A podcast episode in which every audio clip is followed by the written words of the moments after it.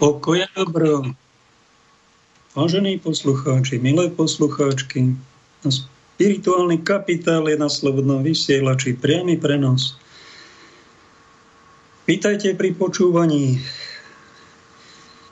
Teším sa, že som vyštudoval, je to taká veľká láska moja, spirituálne svety, katolickú teológiu a filozofiu, ktorá by mala obsahovať všetko, čo je dobré, dôstojné a správne, vše zahrnujúce celé obdobie dejín, všetky národy, nielen jeden národ, všetky pravdy majúce, každého by mali sme chápať my katolíci, to je to slovo katolícky, ktorý je veľmi dobrá, krásna značka, len neraz sme sami nedorastli na to, čo je katolicita.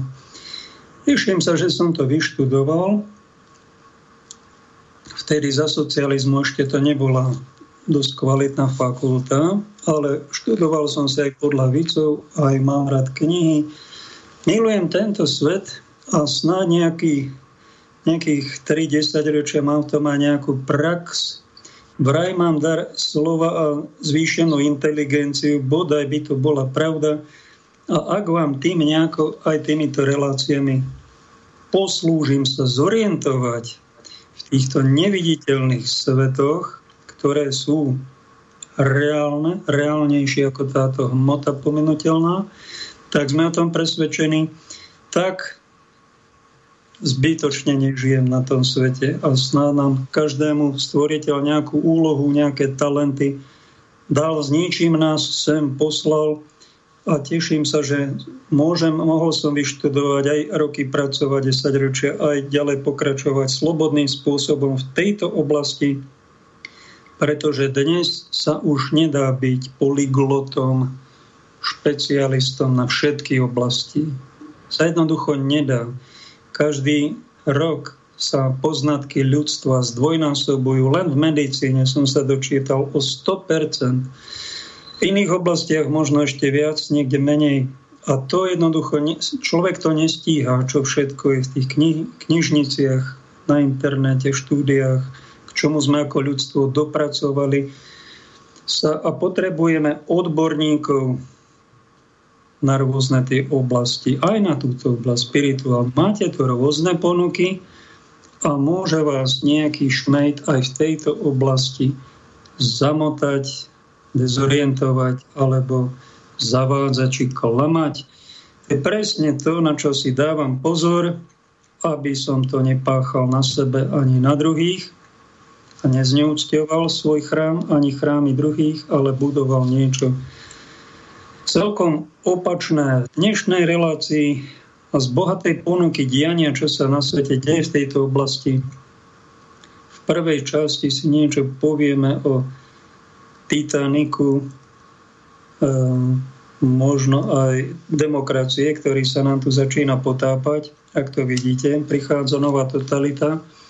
V druhej časti si spomenieme vyjadrenie našich slovenských biskupov za to, že sú veľmi provakcinační, odporúčajú to a veľmi pekne a dôstojne sa prihovorili národu, ale veľmi nepekné komentáre idú z podpalubia od ľudí, ktorí sa cítia nepochopení, zradení. Niečo prečítame aj také plusové, minusové. V tretej čas, potom by sme mali mať ukážku jedného kanadsko, kanadsko-maďarského psychológa o závislostiach. Veľmi ma to oslovilo. Ďakujem Vladimírovi, etikoterapeutovi za tip. Mal to na Facebooku druhej hodinke by nám mal zavolať Štefan, ktorý ma poprosil, že študuje Bibliu, Apokalypsu a že má zaujímavé nejakú meditáciu na to, tak mu dáme slovo a poslednej štvrtej polhodinke, ak chcete, môžete zavolať, môžete napísať. Ak, ak vydržíte až do konca, tak sa budem tešiť, že vám snáď nejakou tou pravdou pravdičkou, názorom, protinázorom. A vždy sú o filozofii nás učili, že tu mala scholastike, to už bolo pred nejakými 800 rokmi. Bola téza, bol nejaký názor bol protinázor, úplne opačný. No a bola nejaká syntéza z tých protikladov, lebo vždy prichádzajú nejaké nové veci. Nevieme o tých aj odborníci v tých rôznych aj medicínskych oblastiach nám hovoria na to isté, e, že to je čierne, a druhý, že to je biele. Extrémne názory.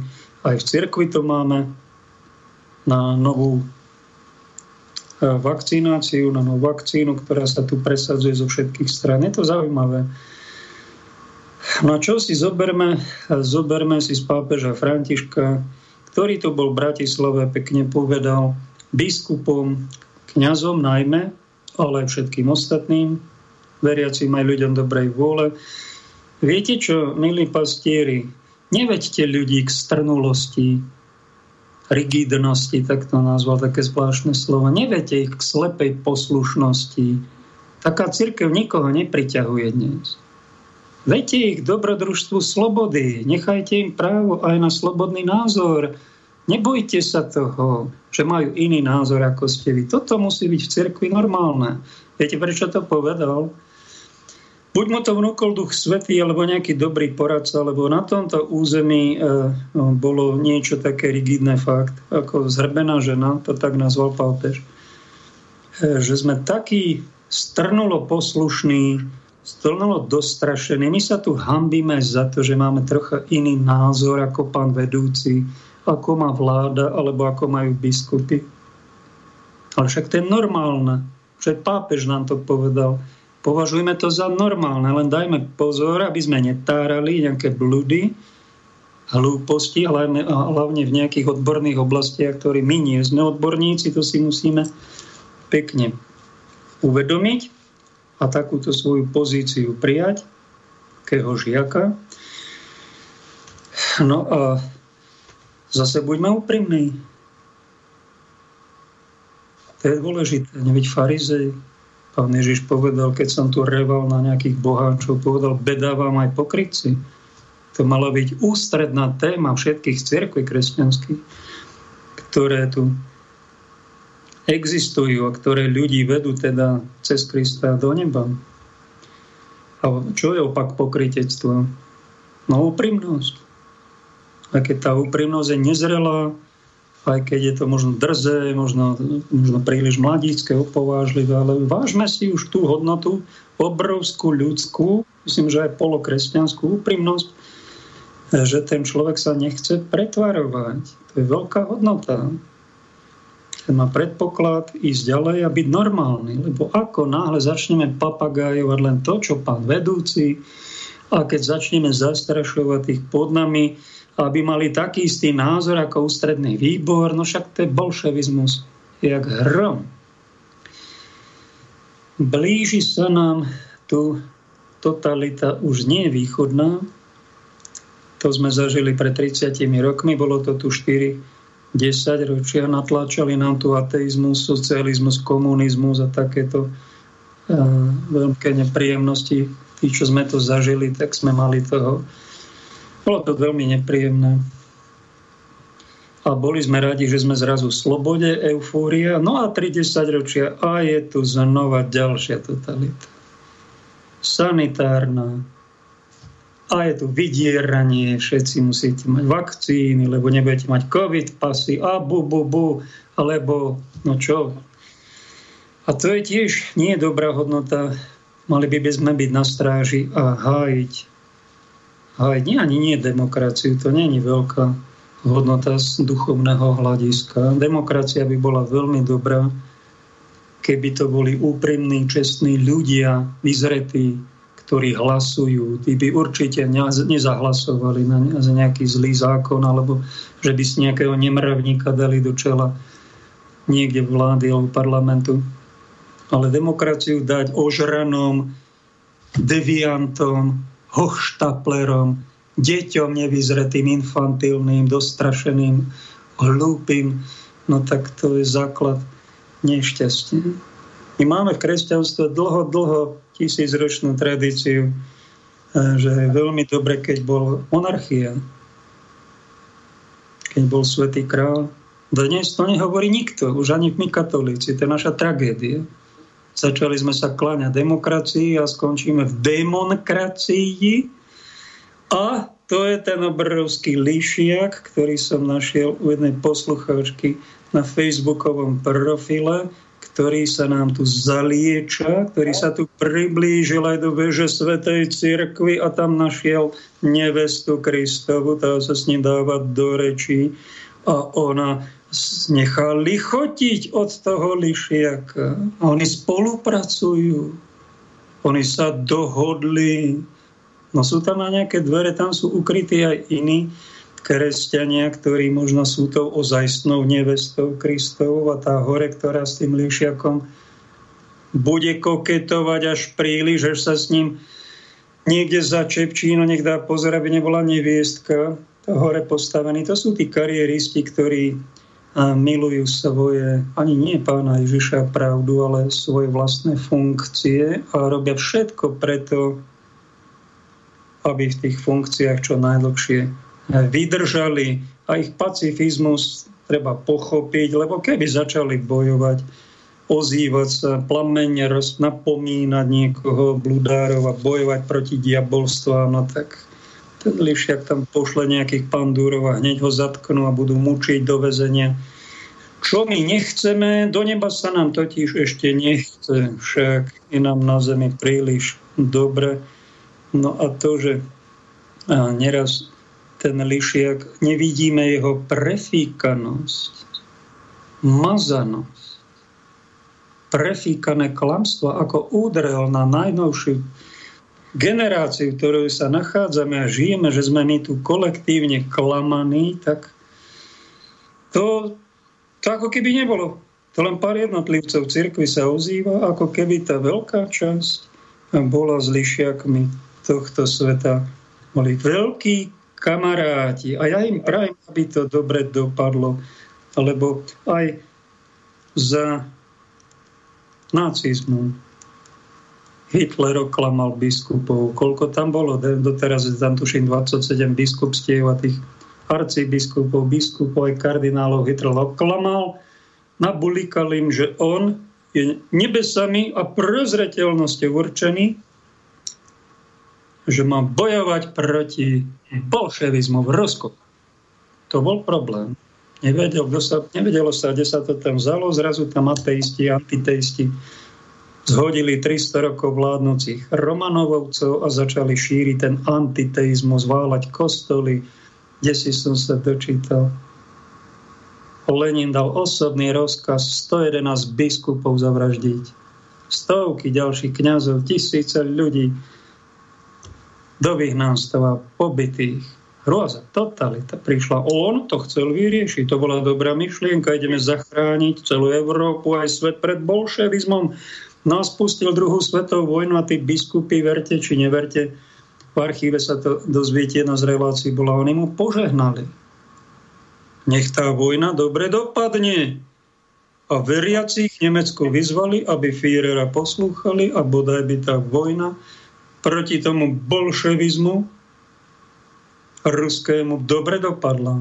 Joško Tiso bol u nás pán prezident. On sa pridal na veľko-nemeckej ríši, spolupracoval a on nám daroval, Hitler bol totalita, on nám daroval po tisíc rokoch našej existencie slovenský štát. To bola obrovská hodnota na čele katolický prezident. Tu sa kresťanstvo tu prekvitalo a spolupráci s evanílikmi. Neboli sme my nejakí natvrdlí katolíci, fanaticky, pekne spolupráca, kresťanské hodnoty. Len prišla zo štátnej moci, Hitler sa zbláznil a okrem toho bolševizmu začal útočiť aj na celú Európu, obsadzovať štáty, vyhlásil vojnu celému svetu, aj Spojeným štátom a chcel zatočiť aj s veľkými žido, žido kapitalistickými bankármi, no chcel sa do nich pustiť a zrazu sa zistilo, že na nich nemal, lebo tí bankári začali sponzorovať jeho pád. Prišiel rok 1942, bitka pri Stalingrade, vojna sa otočila, on začal prehrávať a tak skončila druhá svetová vojna 45. No a ešte, aby stihli niečo urobiť, konkrétne, lebo na tých veľkých židov nemali, čo sa im vyhrážali, tak tých malých židov začali vraždiť a 6 miliónových koncentrákov vyvraždili a našej vláde slovenského štátu dali rozkaz, že tých židov treba vyviezť do tých táborov pracovných, do Svienčimu napríklad aj ďalších. No naša vláda, prudko katolická, mu uverila naivne, spolupracovala a tu z Popradu tisíc dievčat odišlo kde si to koncentráku, vraj bude o nich postarané. A oni ich tam vraždili. A takto odišlo 57, tuším, tých transportov.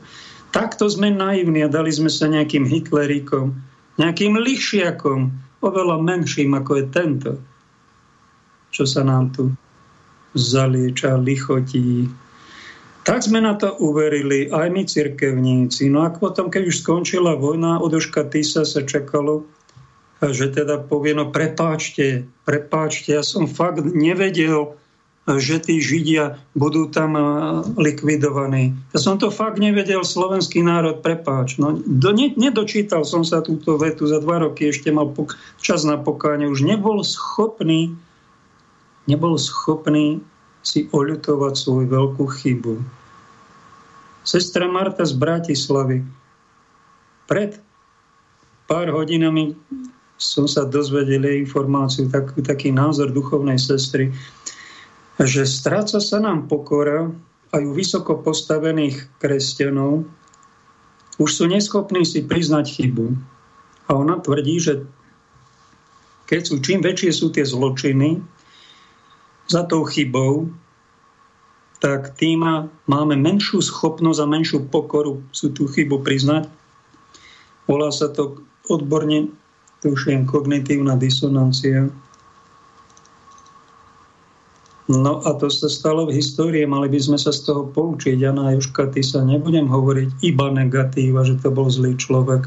On kopu dobra urobil pre slovenský národ. Bol to na jednej strane veľmi čestný kňaz, státočný, aj pravoverný, no ale na druhej urobil aj chyby. Toto je obrovská chyba že uveril Lišiakovi vtedajších čias, Führerovi, Hitlerovi a on velebil našu spoluprácu s Veľkonemeckou ríšou do nebies aj po vojne, keď už bolo po Hitlerovi dva roky a potom obesili ako vlasti zracu.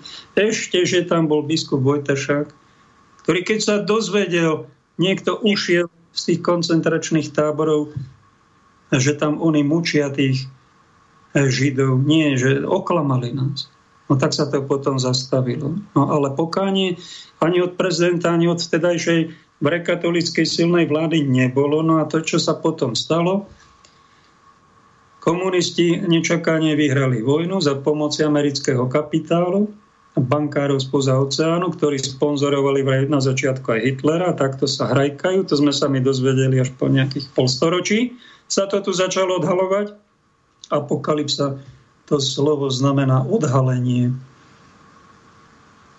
No a čo urobili komunisti s cirkvou tu na tomto území a aj v iných štátoch? Tvrdou pesťou udreli na kláštory.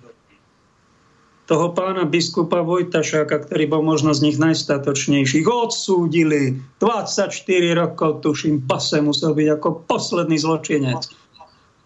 Ďalší dvaja biskupy a tisíce reholníkov, reholníc muselo odísť z kláštorov. A za čo?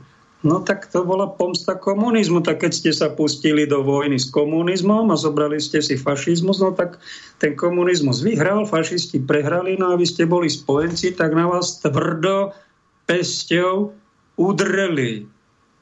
No, to sa dalo riešiť troška aj inak, len po vojne je každý generálom, však aj ja veľmi ľahko sa nám hodnotí, súdi a ešte a, a máme sklony ako kvalitní primitívy odsudzovať, hlavne to, čo nepoznáme a v čom sme diletanti, to odsúdime veľmi rýchlo.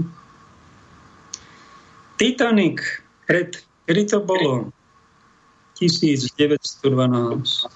Obrovská loď, asi najväčšia parník tedajšej doby, si predstavte, to malo 269 metrov, tuším, dĺžku, 30 metrov šírku. z anglického Southamptonu, že vraj tam bolo okolo 900 personálu a okolo 2200 ľudí to išlo najprv do Francie, potom do Queenslandu a potom do New Yorku. No a tá loď obrovská, najväčšia, to bolo, keby ste to videli, tak padnete na zadok, že čo to tu prišlo pred 100 rokmi, to už bolo obrovské niečo. No tak vyhlasovali o tej lodi média, aj konštruktéry, aj tí pracháči, čo to zaplatili. Túto loď ani Boh nepotopí. No tak sa tam zapávali na hlavnom poschodí. Bola prvá trieda, tí pracháči, boháči, milionári, už aj pár miliardárov.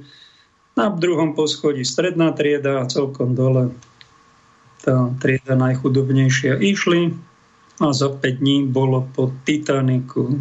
Dostali pár upozornení, že vraj tu ľadové polia idú a ľadovce od nejakých vedľajších lodí. Nedalo sa na to pozor.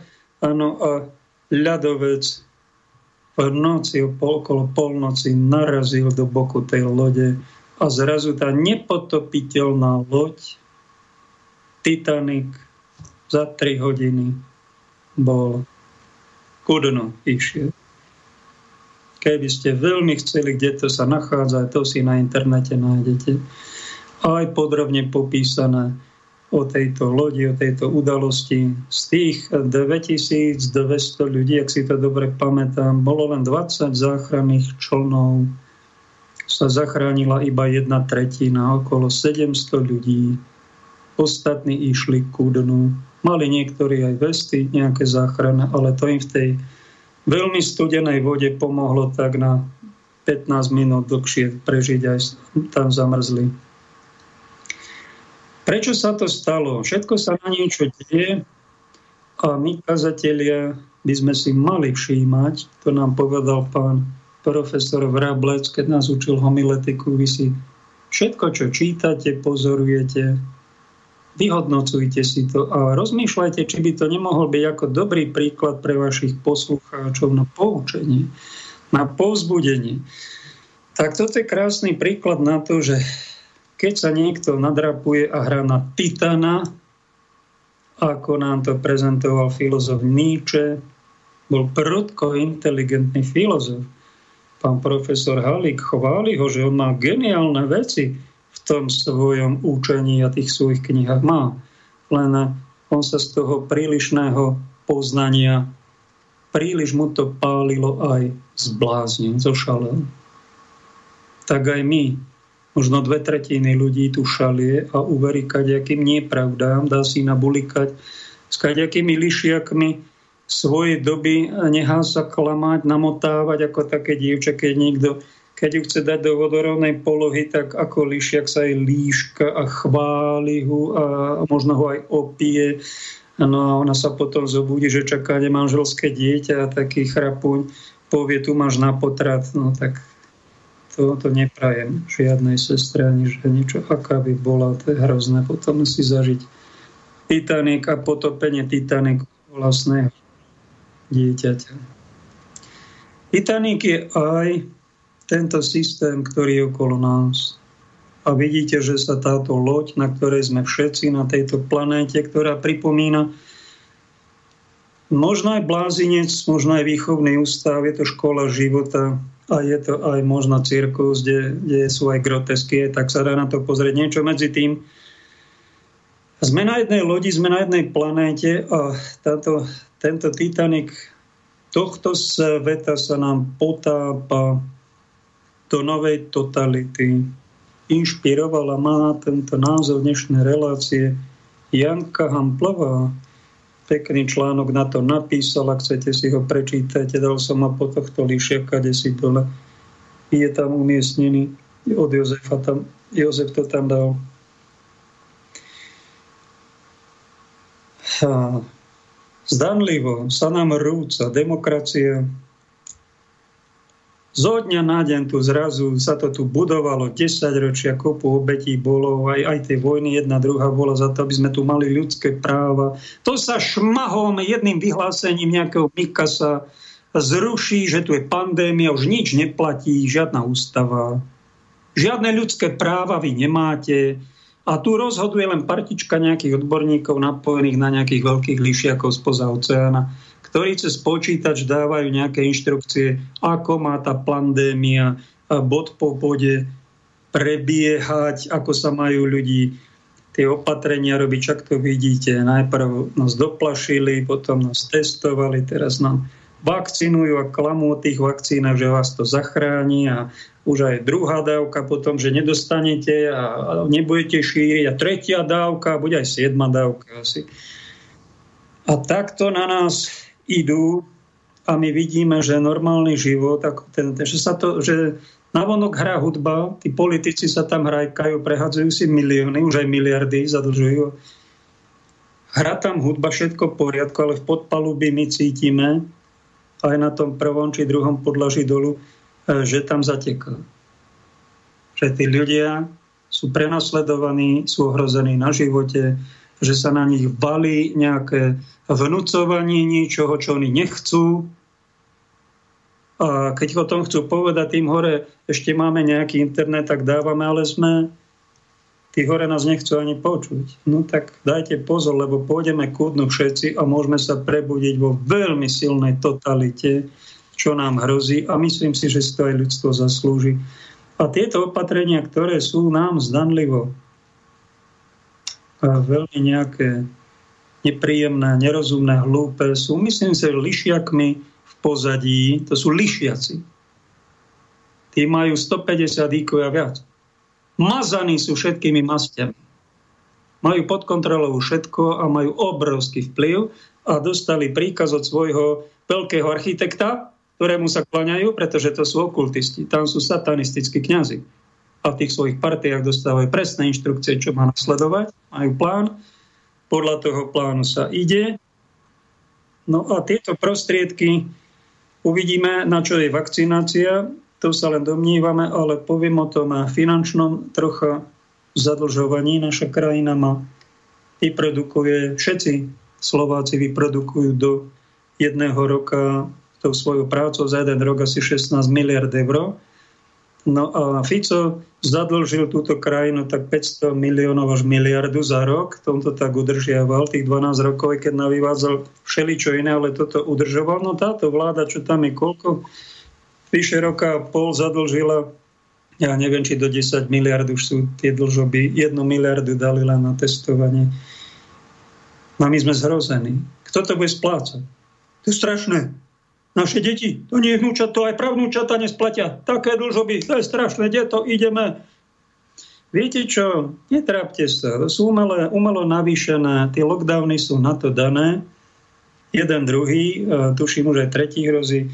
To je všetko dané, je to zdanlivo veľmi hlúpe, ale oni to majú premyslené a zdanlivo sa ten Titanic potápa, potápa. Oni to potopia, že vraj podľa plánu aj to sa na internete dozviete, kde si v marci by mali dematerializovať peniaze a zrušiť hotovosť. Uvidíme, či tá predpoveď je presná, lebo smerujeme k tomu a budú len digitálne peniaze, čiže čísla na nejakom počítači a budeme sa hrajkať s číslami a oni už majú, ak položia meny tohto sveta, už určite majú nachystanú nejakú novú menu, ktorú a nové čísla opraté vo vašich slzách a pote a niekde aj krvi. No a oni sa tam budú rehotať a budú vlády a podnikateľov a tie firmy a tie obrovské, to, čo sa potápa a zrazu je to na, naštrbené a už to ide ku dnu. Oni to zrazu vzkrie si a, a ponúknú vám riešenie.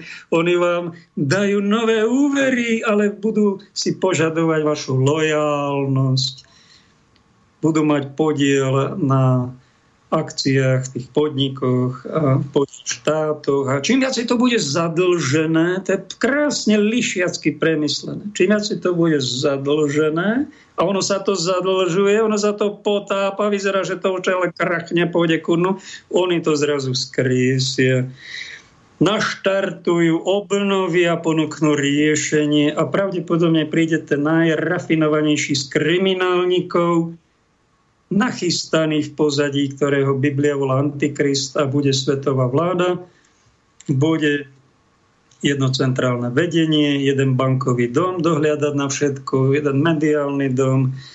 Bude to z centra riadené, tá svetovláda niekým dirigované a mali by sme v cerkvi varovať, pripomínať, že bude aj jedno svetové náboženstvo. Všetko sa zjednotí a toho veľkého pohodiaka, ktorého nazývajú títo naši kolegovia v slobodomorávských ložiach veľký architekt, tak ten sa dostane do čela uctievania ako tá bytosť nad nami.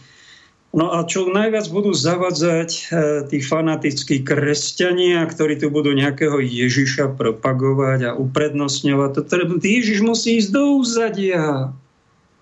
Ježiš to, toho, toho treba vyradiť a dať na úroveň všetkých ostatných tých E, prorokov, proročíkov a pobehajú kadejakých, to sa všetko zjednotí, už je nachystaná celosvetová, celoplanetárna liturgia. No a kto bude vyskakovať, kto sa bude búriť, tak toho nejako vyradia, možno popravia, uvidíme, čo na nás chystajú. Pripravte sa aj na to. To za dverami, to otázka 1, 2, 3 roky je to tu.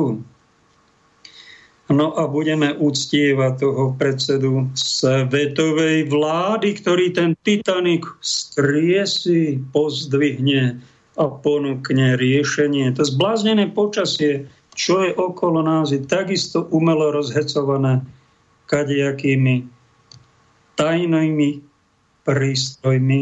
Aj to sa dočítate, dozviete. Aj táto, tento pád ekonomiky a strašenie ľudí, okrádanie strednej likvidácie strednej triedy a zbytočné hlúpe predpisy, čo my tak z dola pohľadu riešime a vidíme, že to je hrôza, že to je trapné, že to je nám odporné.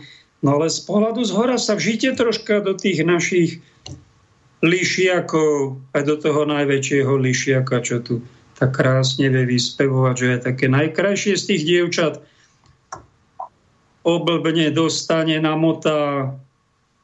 No skúsme sa do neho učiť, že má určené nejakú tú dobu na odskúšanie našich charakterov. Čo sme to my vlastne zač? A v zrkadle si peknočka, no tak poďakuj za to Bohu, ty si si to nedala, je ti to prepožičené. A keď si ty fešnočky a fešák a pozrieš sa, ako na teba baby letia, ako niekoho horuješ, tak dobre, to je jedna časť, ale raz sa budeš musieť, chlapče, aj milé dievča, pozrieť aj do iného zrkadla, toho duchovného, kde uvidíš svoj charakter. Či si ty spabelec, či si ty zradca, či si ty chrapúň, alebo či si gentleman, či si slušák, či si nejaký ťuďko. Tam jednoducho budeme vidieť. Ja ti prajem, aby si nebol, nebola z toho pohľadu na seba v svojej skutočnej duchovnej podobe zhrozený. No tak tieto relácie sú určené na to. Dáme pauzu, dáme troška eh, niečo z modernej hudby.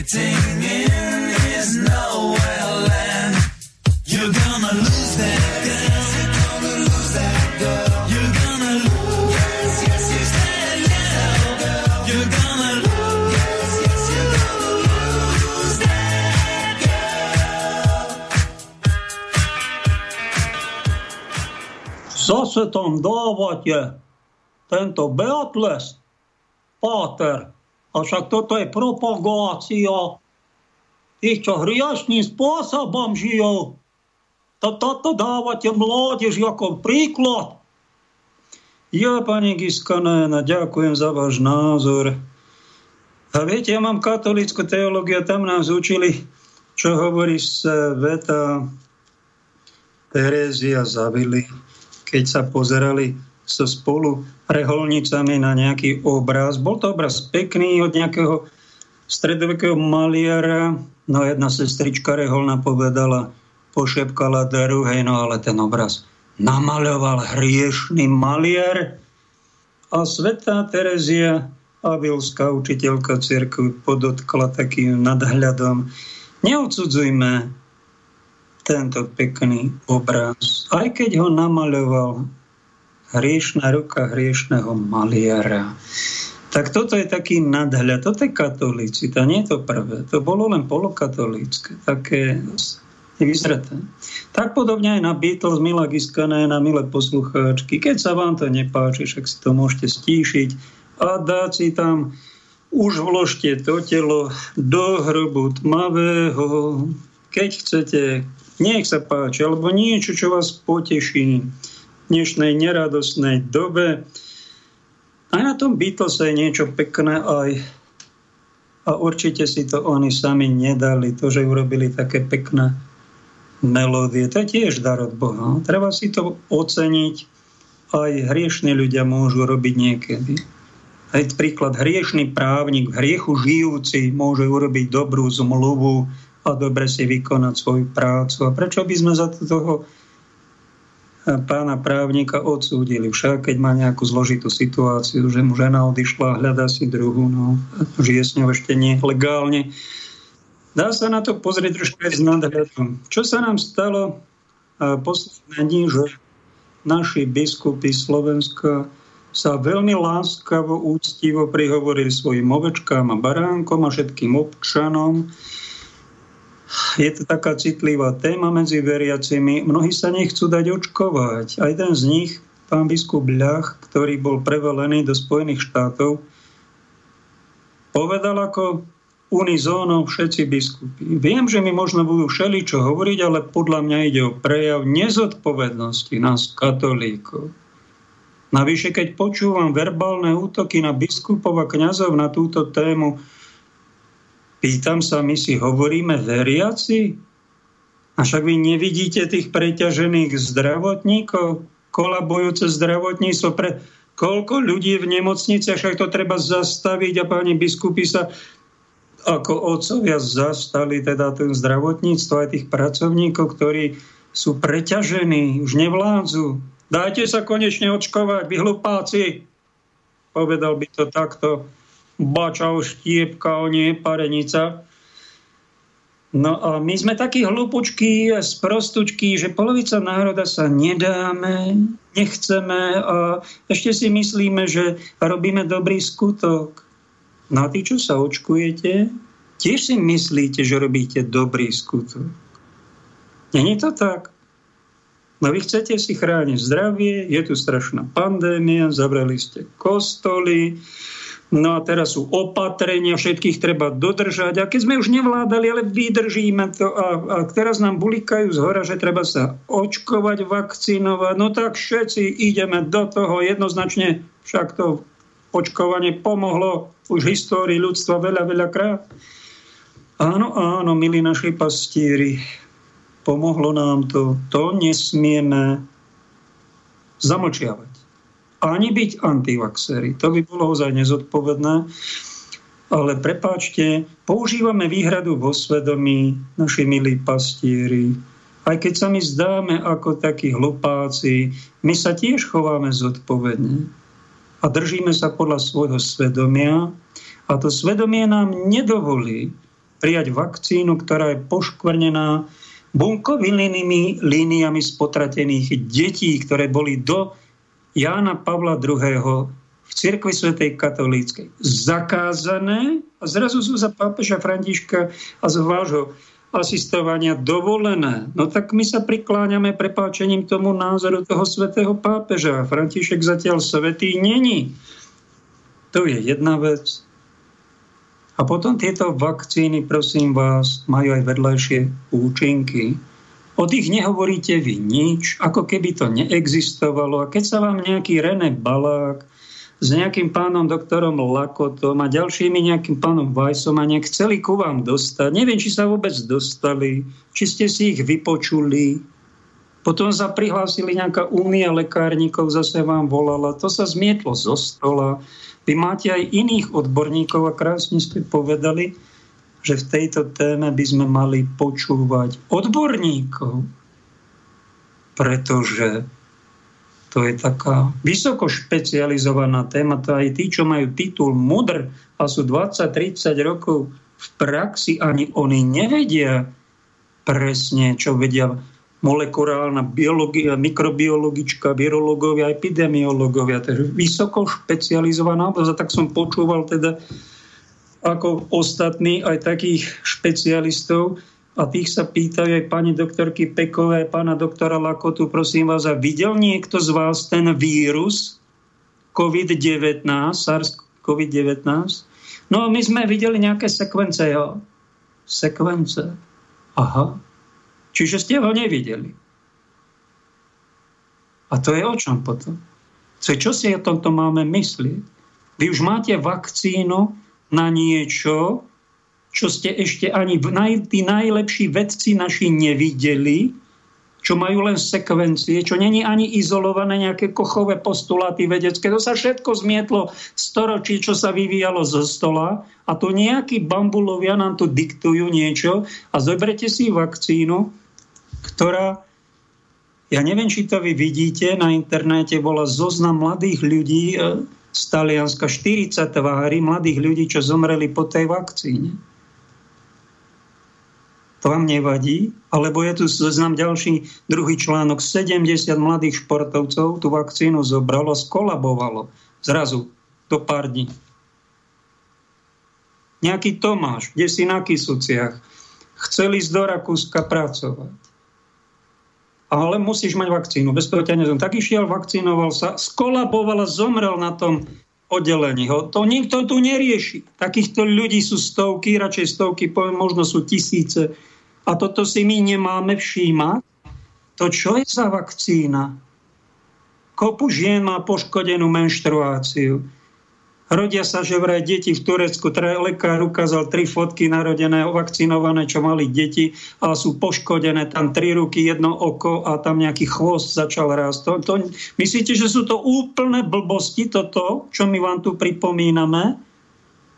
Pozor, pozor, lebo sú tu odborníci, to sú lekári, to sa vedci s iným názorom, ktorých vy nechcete prijať a vypočuť, ja si to neviem vysvetliť, a oni sa nedostanú do hlavných správ. Oni sú medzi nami alternatívcami a sú za prašivých.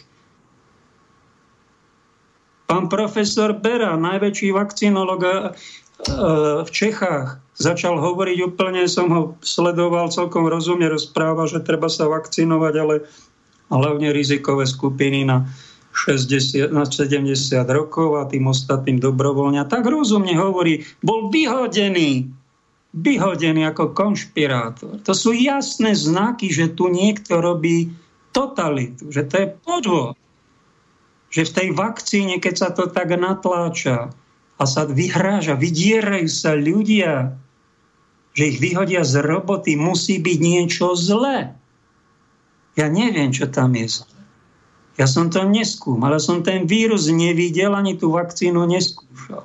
Ale zdravý rozum mi velí, že buď opatrný a, op- a varuj aj ďalších, pretože uh, Bill Gates, ktorý je na vrchole pyramídy a má najviac zainvestované uh, v, tejto, v tomto biznise, tú pandémiu 5 rokov dopredu predpovedal,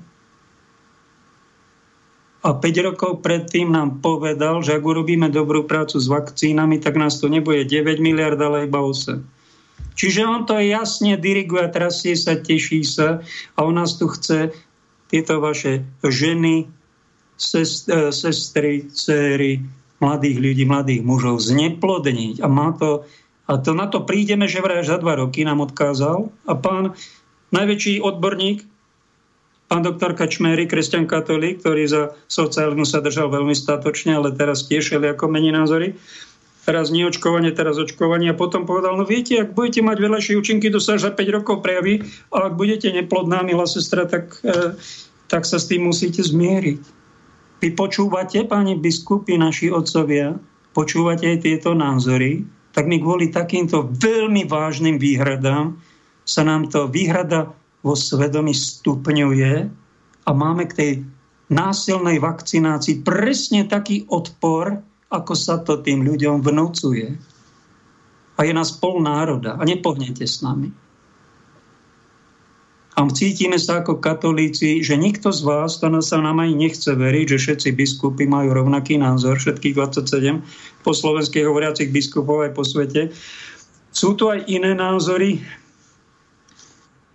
ktoré hovoria aj kardináli, aj arcibiskup, aj kniaz jedného spomeniem, státočného kniaza, ktorý tu vo Vysokých Tatrách pôsobil 34 rokov, postavil tu krásny kostol v Starom Smokovci Fáru. Choďte sa tam pozrieť pri návšteve Tatier. A teraz pôsobí na Orave vo farnosti Klin, ak je ešte tam, neviem presne. Nedávno som ho stretol, ale ma požehnal, ďakujem. Štefan Mordel, pán doktor, kniaz a cirkevný súdca, ten má ako mnohí kňazi, ktorí sú ale ticho, alebo sú není vypočutí, v hlavnom prúde o nich nie, len takto na boku, alternatíve sa si objavia, tak ten píše toto, mám veľké pochybnosti ohľadom celej tejto agendy okolo pandémie, očkovania, testovania covidových pasov. Bojím sa, že týmto spôsobom sa začína budovať svetový totalitný systém, ktorý v celých dejinách ľudstva nemá obdoby. Sú veľmi vážne slova. Hodné zamyslenia. Nie zhodenia zo stolu a ignorovania. O budov, čítam ďalej z jeho prejavu. O budovaní nového svetového poriadku NVO sa v istých osvieteneckých kruhoch hovorí už celé stáročia. Zdá sa, že protagonisti globalizmu vycítili správny okamih a pomocou moderných technológií sa usilujú úplne ovládnuť a zotročiť človek. To není jeden názor. Arcibiskup Vigáno hovorí najostrejším slovníkom, ten sa pustil razantne do pápeža Františka, potom tú retoriku veľmi tak diplomaticky zmiernil, čo je oveľa rozumnejší postoj, pretože odsúdiť pápeža nie rozumné. My nevidíme do jeho svedomia, do jeho poznania, do jeho stavov. Tak ten hovorí o vakcínach. Požehnať vakcináciu znamená žehnať zbranie hromadného ničenia, ktoré sú nasadené voci civilnému obyvateľstvu. Hovorí o satanizácii. Hovorí o tom, že väčšina kléru z Babelo mlčí, biskupov, kardinálov. Zdesene mlčí. František je má informátorov priklonený len na jednu stranu, ako keby sme pastorovali len očkovaní. Kňaz Balek z ďalekého východu napísal na svoj facebookový profil, že strácame katolicitu. Už ako keby sme ne, stratili identitu katolíckej cirkvi, že sa venujeme len jednému typu očkovaných, tých považujeme za pravoverných, tých potľapkáme po pleci ako zodpovedných. A tú druhú polovicu národa, to sú nezodpovední dezoláti, tých ignorujme, tých ani nevypočujme a tých no tak nejak volaj ako pochovajme, ale tak moc ich nepa... Tým, tá druhá časť populácie aj cirkvi sa cíti že je opustená pastiermi. Keby sa tak jeden z tých biskupov Česku, Slovensku našiel, že by sa ich ujal, že by ich pozbudil, prosím vás, sú medzi nimi tí, ktorí majú posvetné právo od Boha dané a svetou církvou požehnané výhradu svedomia si uplatniť. Nie sú to ani idioti, nie sú to ani sepci, nie sú to ani dezoláti, sú to teraz, je na nich šikana, je na nich strašný nátlak a máme veľmi vážne pochybnosti o týchto experimentálnych preparátoch, v ktorých musí byť nejaký žabý slis, nejaké lišiacké niečo, či nanoboty, alebo oxid grafénu, alebo niečo, čo je nie dobré. Čo je tzv. Bill Gates to nazýva obchodným tajomstvom a naše vlády podpísali s firmou Pfizer nie len naše, ale celosvetovo to ide nejakú obchodnú dohodu, že nebudú o nejakých negatívnych veciach informovať. Za túto vakcínu není nikto ani oný, ani štát, ani lekár zodpovedný. No to sú vyslovené nemravné veci. Čierne na bielom. A toto to, to ja mám sa zúčastňovať? Prepáčte, my cítime, že sa toho zúčastňovať nemáme. To je naša odpoveď. Modlíme sa aj za vás, našich pastierov, nebudeme vás preklínať a zvlášť sa modlíme za pápeža Františka. Mu prajeme, aby, aby mal aj takých poradcov, aj iných, aby sa modlil k Duchu Svetému, kde je cesta nielen tých jedných, pretože môže urobiť fatálnu chybu. To je náš postoj. Ďakujeme za vypočutie, ďakujeme za to, že, nás, že ste sa nad týmto názorom mnohých aj medzi služobníkmi božími a veriacim ľudom aspoň zamysleli. Dáme ukážku trocha z psychologie. Milně si myslíme, že když budeme mít něčeho víc, konečně nás to uspokojí. Ale tento hlad tedy mluví za celou naši kulturu. A existuje něco jako jádro závislosti v jednotlivém člověku? Odkud se závislost bere nebo kde vzniká?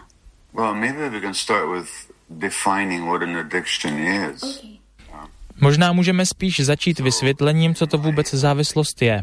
V mém chápání se závislost projevuje v jakémkoliv chování, po kterém zoufale toužím.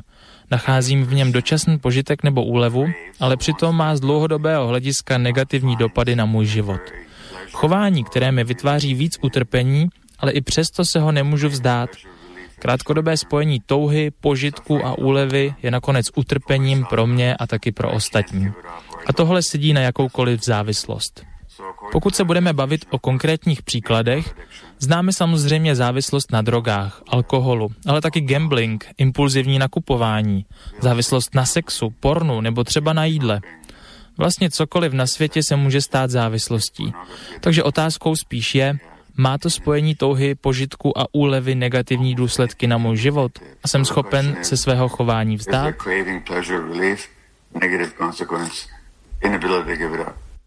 Ale z jakého okamžiku nebo místa tohle závislé chování v člověku pochází? Tak mi třeba řekněte vy, spozorovala jste na sobě někdy v životě podobné závislé chování? Samozřejmě, například čtu až nezdravě moc knih. A otázkou je, co na to máte ráda? Jak vám čtení pomáhá v krátkodobém výhledu?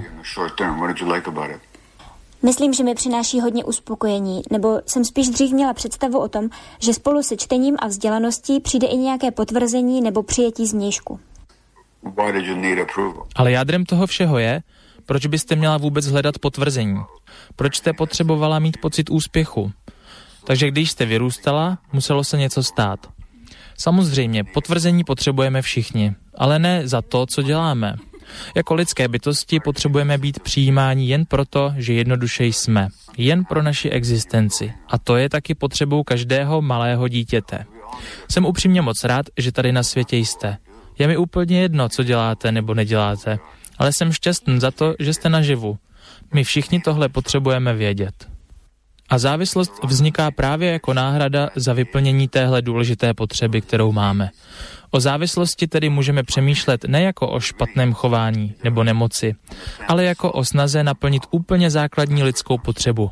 Všechny závislosti, a je mi úplně jedno, jestli jsou to drogy, jídlo, nakupování, úplně všechny, vždycky začínají u nenaplněné potřeby nebo bolesti, kterou člověk zažil v dětství. A po zbytek života se potom snaží vzniklou díru zaplnit. A odtud všechny závislosti pochází. Nenaplnění potřeby se potom promítá i do naší psyché, domněnek a zapisuje se nám hluboko do mozku. Určité části mozku totiž potřebují celistvost, uspokojení a uklidnění. Z vědeckých výzkumů už víme, že všechny mozkové okruhy podílející se na závislosti se utvářejí v dětství, anebo naopak v dětství zakrňují. A tak záleží právě na okolnostech jejich vývoje. Závislost pochází z lidského života a má vliv na náš mozek neurofyziologii, psychologii hlavně utváří to, jak sami sebe vnímáme jako lidské bytosti. Můžete nám třeba přiblížit konkrétní příběh člověka, jehož dětství hrálo takhle důležitou roli ve vzniku závislosti? Ti, se kterými jsem za svůj život pracoval tady ve Vancouveru v Britské Kolumbii, byli opravdu těžce závislí lidé. Závislí na drogách jako heroin, kokain nebo stimulantech jako pervitin, na alkoholu a podobně. Pojďme se podívat podrobněji na závislost na heroinu. Proč se lidé stávají závislými na opiátech? To právě nevím. Samozřejmě pro rozklíčování téhle otázky je potřeba chápat, co opiáty tělu člověka dělají. V našich tělech a mozku máme vlastní látky nazvané endorfíny. Je to taková domorodá podoba morfínu, který se přirozeně vyskytuje uvnitř našich těl. Dokonce i rostliny a živočichové mají endorfíny. A co dělají? Jsou to tři hlavní věci. Za prvé ulevují od bolesti ať už se jedná o fyzickou nebo emoční bolest. Jako když půjdete na operaci a dostanete morfín, abyste bolest tolik necítili.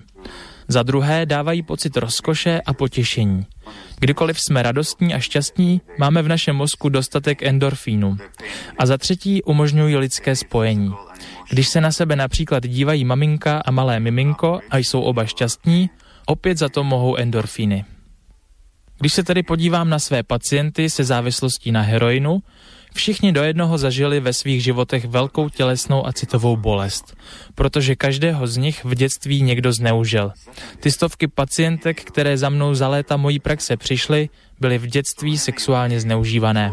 A proto jsou celý život v takové bolesti a obrací se na heroin, aby jejich bolest trochu utišil. Kromě toho měli ve svých životech nedostatek opravdového potěšení a opiáty jim ho vynahrazují. A za třetí, a to je možná nejdůležitější, od dětství jim schází hluboké spojení, protože vyrůstali v domově, kde chybělo lidské spojení, láska a podpora. Díky opiátům se můžou aspoň na chvíli cítit, jako by všechny tyhle důležité věci měli. A když se podíváte na lidi závislé na kokainu, metamfetaminu, kofeinu nebo třeba silné kuřáky, ti všichni hledají pro svůj mozek jinou látku, která se jmenuje dopamin. Ten je zásadní pro pocit, že jsme naživu a cítíme se díky němu motivovaní a vzrušení. Všechny tyto chemické látky se vyvíjejí v mozku, když jsme dětmi, pokud jsou pro nás okolnosti správné. Ale pokud ne, mozek se zdravě vyvinout nedokáže. Takže spousta lidí, i já sám, vyhledávají dopamín, aby se mohli cítit naživu. Ať už se jejich závislostní chování promítá do gamblingu, politiky, sexu nebo čehokoliv jiného. Ale co se stalo, že se necítíme naživu jen tak, jen proto, že jsme? Kam se nám ztratil dopamin? Náš mozek vždycky roste ve spolupráci s naším prostředím. Existují různé laboratorní výzkumy, kde vědci pozorovali vystresované těhotné ženy a pak jejich narozené děti, které kvůli stresu svých matek neměly v mozku dostatek dopamínu. Život a naše prožitky vytváří strukturu mozku a zažijete-li více stresu v dětství, tím méně prostoru dostanete pro zdravý vývoj vašeho mozku. A jak už jsem řekl, závislost se dá vždycky vysledovat v návaznosti na to, co se stalo nebo naopak chybělo malému dítěti. Já se tedy neptám člověka na to, proč je závislý, ale co mu způsobilo jeho bolest. Může to být bolest z osamění, ze strachu, úzkosti, z pocitu, že náš život není pro jiné lidi hodnotný a postrádáme potvrzení vlastní bytosti. Nebo bolest z reálného zranění a zneužití. Všechny závislosti jsou pokusem vymanit se z naší bolesti. Takže naše tělo vnímá fyzickou a emoční bolest stejně. Fyzickou a emoční bolest zakouší mozek v různých svých částech každou zvlášť ale utrpení, které tyto bolesti způsobují, prožíváme ve stejné části. Když někomu ublížíte emočně, rozsvítí se mu stejné místo v mozku, jako byste ho zranili fyzicky. Není to zajímavé, že vlastně slovo bolest intuitivně používáme pro zranění našich citů i těla? Toľko z rozhovoru maďarsko-kanadského lekára Gábora Matého. A veľmi dobre to vystihol, že zažívame aj psychickú nie len telesnú bolesť a riešime si to veľmi rýchlo nejakými opiátmi. A jeden z tých takých opiátov, opojenie mocou alebo jedným názorom môže mať aj vysoko postavený človek, ktorý je závislý nie na obhryzaní nechtov alebo na nejakom toluene, ale na poradcoch, ktorí sú jednostranní iba profašistický, iba prokomunistický, iba provakcinačný a budem poslúchať iba ich a budeme sa potlapkávať. No pozor, pozor, lebo to je veľmi nebezpečná závislosť, ktorá nás môže stranúť nám. Náš duchovný život môže padnúť kudno ako Titanic, keď prestaneme byť obozretní a opatrní ako hadi. Jednoduchý ako holubice. Máme na linke hostia nášho. Tak ho vytočme, prosím, pána e, Štefana. Pán, áno, pán Štefan. A už no, ste tam? Ja by, áno. Ja by no, som trošku... Aký máte názor ešte pred tým, čo ste si pripravil, dáme vám slovo, aký máte vy názor na ten postoj našich otcov biskupov, e, že sú za opatrenia, za zavrenie kostolov, za to, že je tu pandémia a čím najviac ľudí vakcináciu. Ste za to, či ste proti? Viete čo, ja, ja vám tak presne neviem povedať, ale jedno viem určite, že myslia to asi dobré, veď mm, asi len kvôli tomu, že aby sa ten vírus tak nešíril. Ja, ja si myslím, že, to, že robia to asi s dobrým úmyslom. Neviem, no nechcem sa nejak veľmi akože dotknúť otcov biskupov, ale Mali ja myslím, že... predpokladať, že majú dobré úmysly, však formulované to je veľmi tak inteligentne, kultúrne, aj pro zdravotne, aj pro národne, ale ako keby si neuvedomovali tie vedľajšie efekty, ktoré môžu byť e, aj veľmi nebezpečné pre celý národ. Aj pre nich samých, ak to prehliadneme, nevšímame si. No čo ste chceli povedať o apokalypse? No, ja... To je najťažšie Áno. vyložiteľná kniha Biblia. Vy ste sa odvážili o tom povedať verejne. Áno, odvážujem sa tá kniha je, musím na začiatku povedať, je veľmi, ale veľmi krásna. Isté, že sú tam aj nejaké také tie e, rány a nejaké zlé e, obrazy a aj niekedy ťažko sa to vysvetľuje. Ja len tak e, zjednodušene poviem aspoň nejaké také posolstvo tej knihy a tá krása je práve s tom posolstvom, že je to kniha nádeje, je to výzva na pokanie, takže a je tam baránok, víťazný baránok Kristus, ktorý je pánom nad dejinami a celého sveta. E, to je ono, presne o to, okolo tohto sa točí celé ohlasovanie kresťanov. No, e, čas vzniku knihy zjavenia sa kladie do posledných rokov vlády rímskeho Domi, Domiciana, ktorý prenasledoval kresťanov, preto sa od, pretože odmietali božský kult cisára, teda asi do roku 90 až 95 po Kristovi. Cieľom knihy zjavenia Apoštola Jana bolo pozbudiť, potešiť a napomenúť k pokáňu a vytrvalosti vo viere tých prenasledovaných kresťanov. A Apokalypsa používa obrazy vojny, hladu, ničenia a rany kvôli tomu, aby nás napomenula, že je potrebné robiť pokánie. A to aj v dnešnej dobe vidíme, že aj možno tá pandémia tak, ale vždy je dôležité tá, tá dôvera v Bohu. Hej. Slovo pokánie sa viackrát spomína v tejto knihe, lebo je to naozaj dôležitá výzva. E, dokonca je tam taký citát, buď verný až do smrti a dám ti veniec života. E, Ján počul Kristov hlas mohutný ako zvuk polnice. Čo vidíš, napíš do knihy a pošli siedmým cirkvám. E, práve, že aj v tých listoch zaznieva výzva, aby veriaci robili pokánie.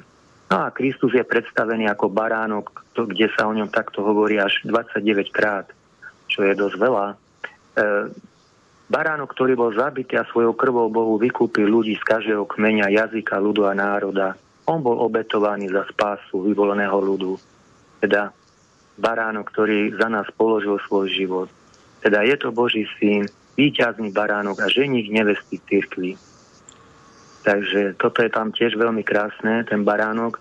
No a potom si tam môžeme všimnúť e, takú dve skupiny ľudí akoby, tí, čo sú verní Kristovi a potom tá ďalšia skupina, ktorí sú tak neverní, ktorí sú ako keby v službách tej, tej e, povedal by som, tej šelmy, alebo teda toho zlého ducha.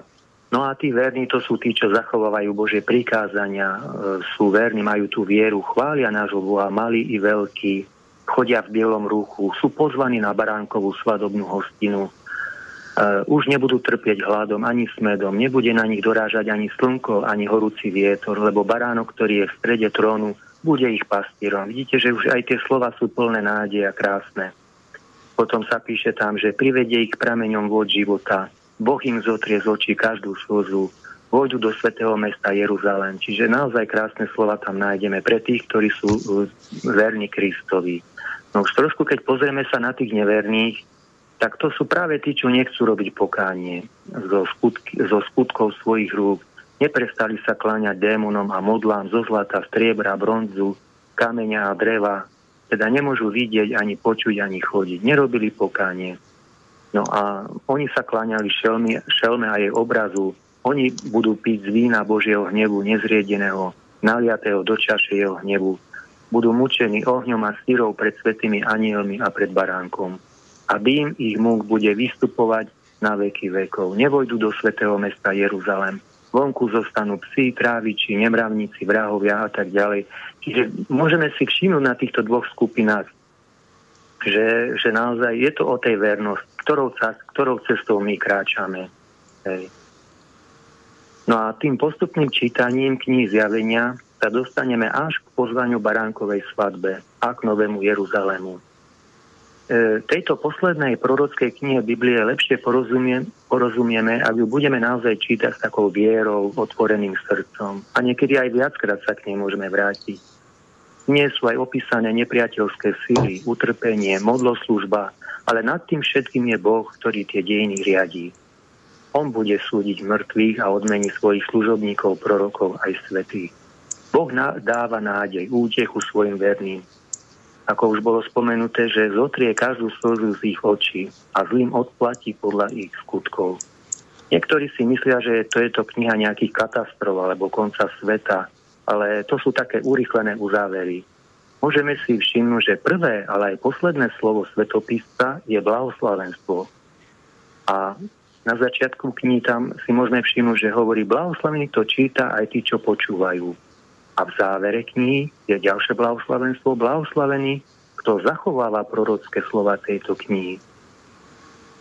Takže sú tam naozaj také napomenutia, výzvy pre kresťanov, a myslím si, že aktuálna pandémia môže byť pre nás tak, takou skúškou viery pre nás a dôvery v Boha. Je to čas, keď môžeme hĺbšie prehodnotiť náš vzťah k Bohu a k ľuďom. My veriaci sa nemusíme e, ničoho báť, lebo Ježiš je s nami a dáva nám svoj pokoj. On je naša istota, naša nádej, on je náš pokoj. Ako žalmista hovorí pekne, Páne môj pastier, nič mi nechyba. I keby som mali s tmavou dolinou, nebudem sa báť zlého. Vidíte, aj v tom žalme je vyjadrená taká dôvera. Nech je aktuálna e, pandémia pre nás takou výzvou pozrieť sa na náš život, ako ho žijeme, či kráčame správnou cestou, či je ešte niečo, čo treba napraviť, čo nás e, vzdialuje od Boha, či sme zanedbali dobro, ktoré bolo treba urobiť našim blížnym, či sa naozaj usilujeme žiť e, v pokoji a bratskej láske s ľuďmi, s ktorými žijeme, či už v rodine alebo spoločenstve. Tak asi toľko, no. O pekne. Napadá ma, ako ste hovoril v Apokalypse, neviem presne, kde to je, že tam nabáda duch Boží tohto svetopisca Jána, že tí, ktorí ste horliví, horúci, buďte horliví a tí, ktorí ste studení, buďte studení. A keď bude niekto vlažný, vypľujem vás z úst. Viete to vyložiť, túto časť písma? No, uh, presne som nečítal tú poznámku k tomu, ale skôr sa prikláňam k tomu, že je tá, tá vlážnosť, to je to, že už potom to není ani horúce, ani studené, tak áno, Pán Boh to vypluje. Hej, že keď človek je vlážny vo viere a nežije ten život naozaj tak aktívne a tak, tak je to už potom také, ako keby to nemalo nič nejakú hodnotu. No pozbudenie akože tých, ktorí sa snažia duchovne žiť, zbavovať závislosti a byť božný, to je pochopiteľné, biblické, ale je tam veľmi zvláštna rada, aby tí, ktorí sú studení, boli ešte studenší. Ako keby hrešíte, no tak hrešte ešte viac. To je veľmi hmm. zvláštna rada. Nevšimol ste si to? No, hrešte, hrešte, no však sa potom, eh, lebo keď niekto ani sa bojí byť aj svetý, byť aj hriešný a nevie ani na čo sa narodil a nevie, kde sa prikloní a nemá ani vlastný názor a nič poriadne neurobí, nevyskúša. Taký svetý Augustín to roztočil, mal 14 rokov milenku, prvú polovicu života a bol teda ten studený, cool sa to dnes volá.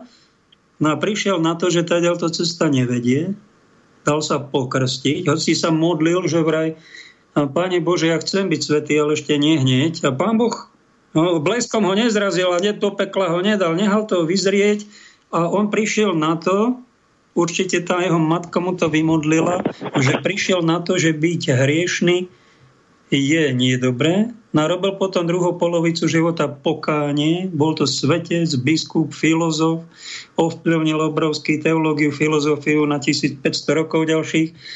No a bol potom horúci v tej Božej milosti a spravil reholu a zakázal sa svojim kolegom mníchom pozerať žene aj do očí, aby náhodou, včera som sa komu si pozrel do očí, či tam niečo nemá, to som si na to spomenul, že to svätý Augustín toto zakázal.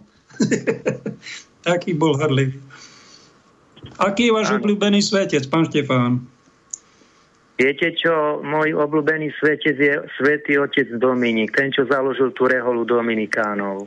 No. A v čom, čom vás tak pritiahol alebo nadchol? Viete čo, takou by som povedal modlitbou, takým pokojom. On bol aj veselý, on šíril pokoj, on bol mužom modlitby a mužom ohlasovania, veď on veľa ohlasoval. To je také veľmi na ňom krásne. To, to mi je také blízke na ňom. A o to sa v podstate ja Prehola kazateľov. Máte sklonu kazateľstvu? No tak ja sa tak ako keby som ako keby zapojený do takej tej veľkej rodiny kázania, no. Veľmi dobré. Ohlasovať treba, to je na rečnícke umenie je najväčšie umenie, lebo maliari, básnici a nejaké, ja neviem čo, robíme všelijaké umenia, tie sú také trocha také jemnejšie, ale rečník, keď je dobrý, ten strhne davy do pekla alebo aj do neba. Je to hm. ozaj kráľovské umenie. Áno. Dobre, tak vám pekne ďakujem, otec Pavol. Aj vy tak Ďakujeme, pekne rozprávate. drahý bratu. Ďakujeme Dobre. za váš príspevok. A dáme nejakú muziku. Do režie, Dobre. prosím. Dobre. Tak pánom Bohom. Tam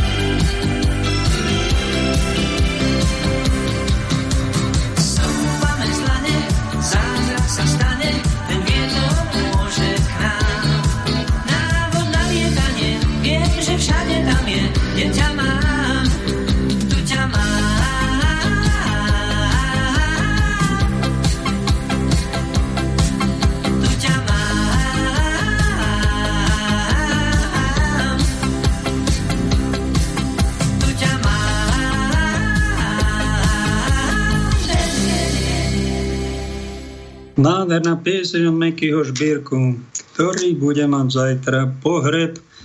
O 14. hodine, kto si vyzval na Facebooku, že treba jednu minútu zatlieskať, v parlamente mu dali minútu ticha, no by si ten potlesk skorej viac zaslúžil. Raz som ho, predstavte si, navštívil osobne. Mal koncert s Lacom Lučeničom, hrali pesničky Beatles, ktoré Meky veľmi miloval, obdivoval. Aj mne sa to stalo a ešte sa mi viac páči táto nová verzia, nahratá už nie Beatlesom, hriech ne- životom ich poznačeným, ale tie ich krásne melódie uh, pretavené do vyššieho levelu, do takej modernejšej podoby, kvalitnejšej nahrávky, tak vtedy som sa ho spýtal, zavolal ma, že poďme si niečo vypiť. Aj ten Laco tam bol, tak kúkal, že čo si to ty za farára, kúkal na mňa a rozprávame s Mekým a hovorím, odkiaľ vy berete tie krásne melódie, pán Žbirka? A on ukázal na nebo, no tam je to hore. No prezradil to tajemstvo a, z Elánu, že v kráľovstve fantázie tajemstvo je prezradené, kráľovstvo fantázie, to musel niekto e, vymyslieť. Aj ten svet nad nami, aj tie melódie, ak sú nebeské, pekné, ak vám pozdvojujú náladu, dajú radosť zo života, však aj to je, to je dar Boží. A keď to ten spevák nám tu dával 50 rokov, tak ďakujeme, pane, za Mekyho, za jeho krásne pesničky, ktoré sú o živote, o láske a majú troška aj filozofické niečo v sebe.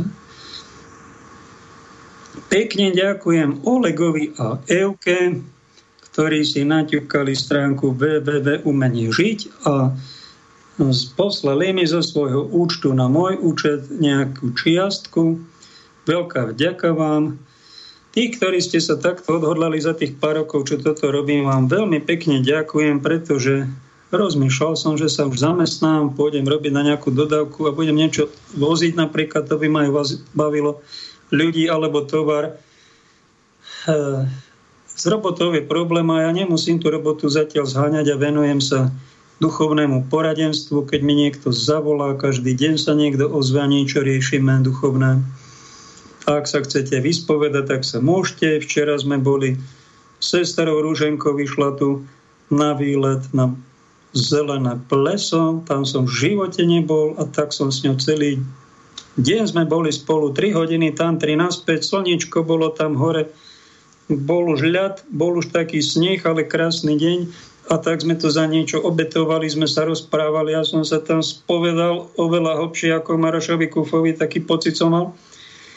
Aj to je práca. Človek sa môže venovať druhým, venujem sa informáciám a to preto, lebo vy si na mňa spomeniete. A ja vám žehnám. Pri každej svetej omši, kde sa zúčastním, dávam duchu na oltár vaše osudy a vaše mená.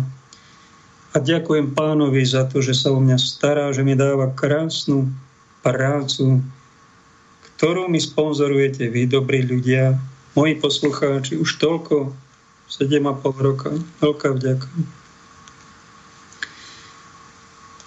Čo by sme mohli, ak by ste chceli sa ozvať, sa ozvite, máte na to príležitosť a dáme hlasom takým, ktorým katolíckých novinách, Rádiu Lumen, ani mainstreamových médiách tieto hlasy sa tam nedostanú. Myslím si, že to je veľká chyba, pretože v tých názoroch sú ich bolesti, sú ich obavy, sú ich oprávnené nejaké pochybnosti a úprimne hovoria, čo si myslia. To tá druhá skupina, na ktorú je teraz lov, tak ako bolo v totalite komunistickej boli prenasledovaní veriaci všetkých cirkví. V totalite nacistickej boli prenasledovaní a likvidovaní Židia. Tak teraz prišla taká zvláštna totalita, kapitalisticko covidistická a svetkovia covidovi prenasledujú očkova, neočkovaných a obvinujú nás, že my šírime vírus, hoci pravda je taká, že aj očkovaní šíria vírus. Oni nám asi závidia, že sme si ešte nepoškodili svoje tela. Pán imunolog profesor Berán, som sa dopočul, asi dva dní som počúval jeho prednášku, rozhovor, že tí, ktorí máte prirodzenú imunitu, máte 13 krát silnejšiu imunitu ako tí, čo sú očkovaní. Počujete dobre? Odborníkov máme počúvať, tak si ho vypočujte. Tak preto ja si nechcem, a mnohí iní sú nás tisíce, nechceme si to, tú imunitu dať poškodiť. Aby sme mali nejakú syntetickú imunitu, závislú na nejakej novej dávke. A na pán VK na Slobodnom vysielači tiež po porade s nejakými podobnými odborníkmi sa dozvedel šokujúcu skutočnosť, že tí, ktorí prijali prvú dávku, druhú, tretiu, tak budú musieť každú chvíľu prijať ďalšiu dávku a budú na tom závislí ako feťáci.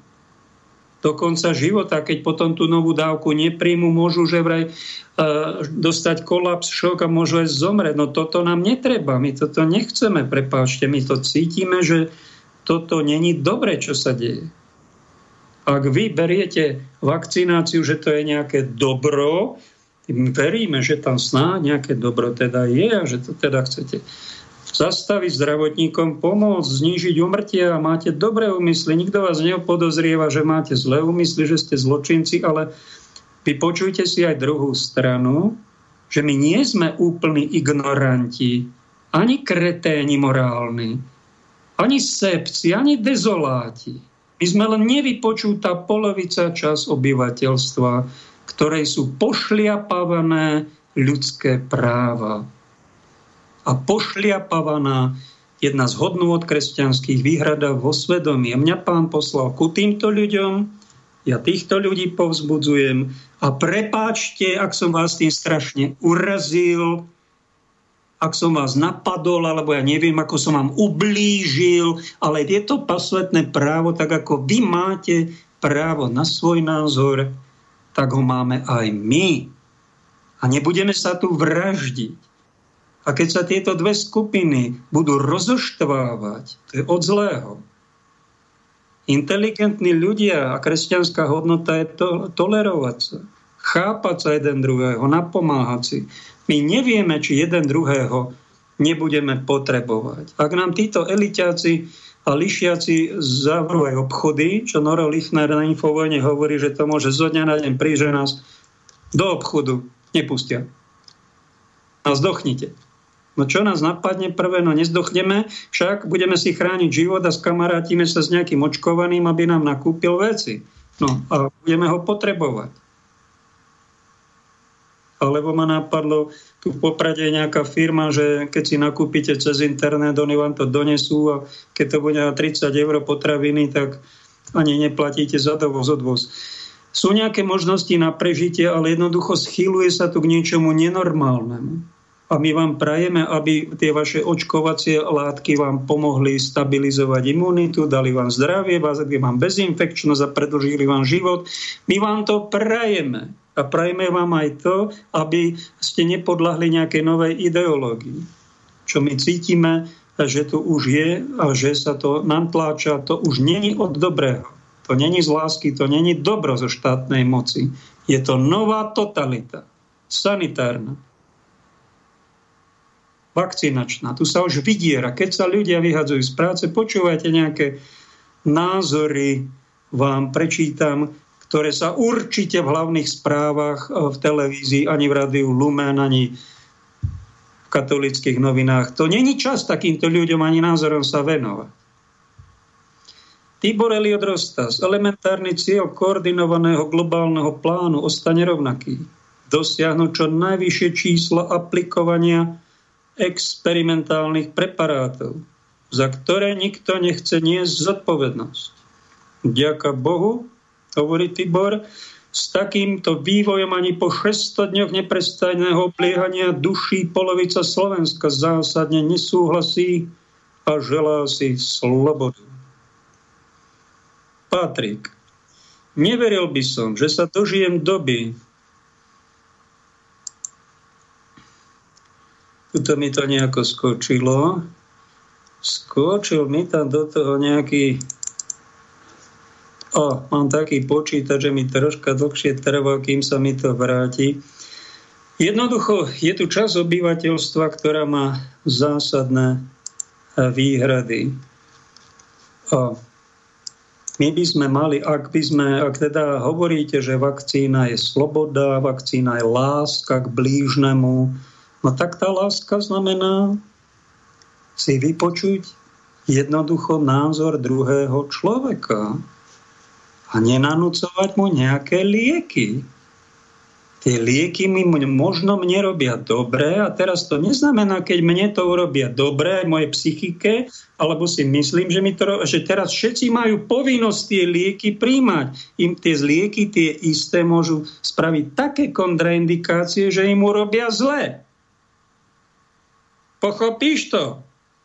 Ty debo, aby som to hrozné výrazy nepovedal. Tak to je základná inteligenčná, prepokáž si inteligent, že to snažíš sa do druhého vložiť a že to nemusí ten človek napríklad aj šíriť. Že môže byť aj zdravý. A ty, očkovaný, trikrát to môže šíriť.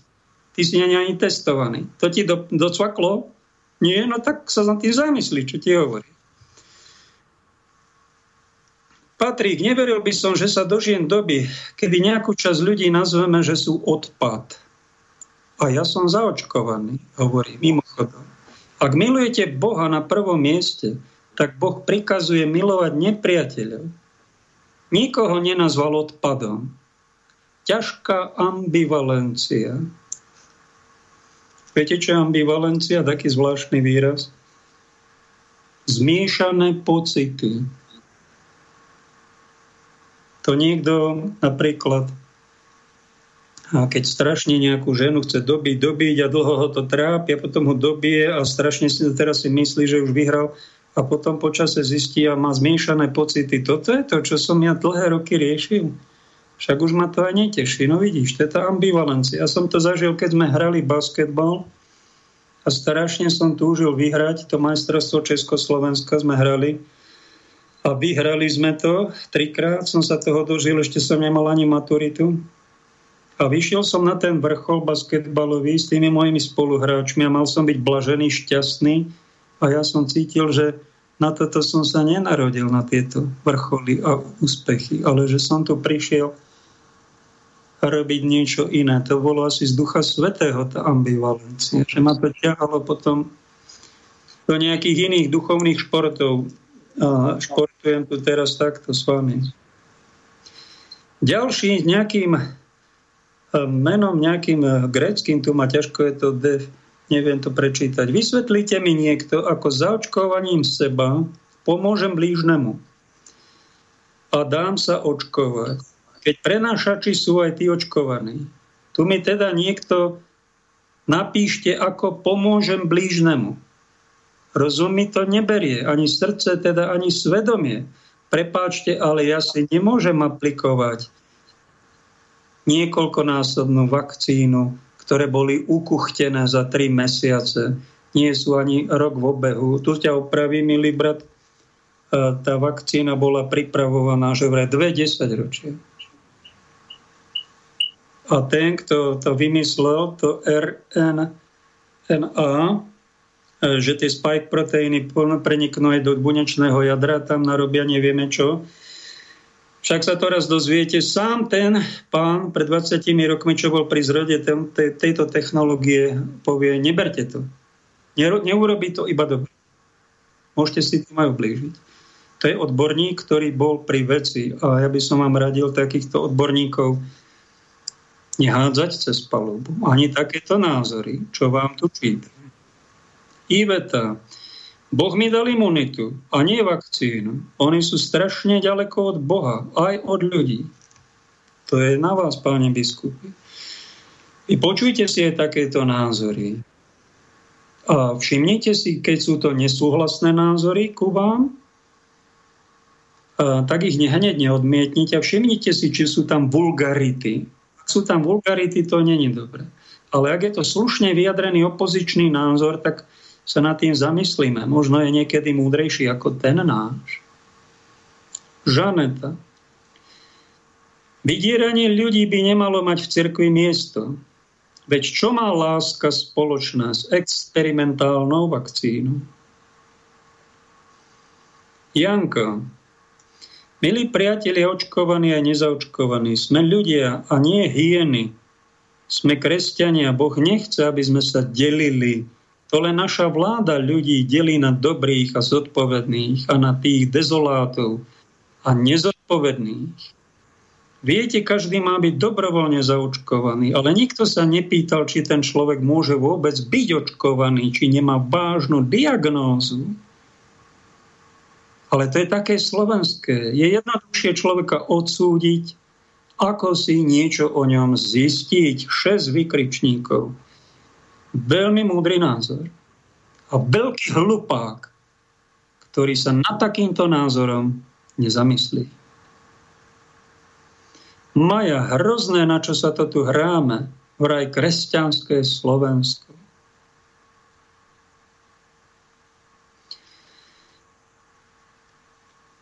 Je tu zaujímavý názor z cirkvy od vysoko postaveného dekana teologickej fakulty Pápežskej univerzity Gregoriana po Vatikáne.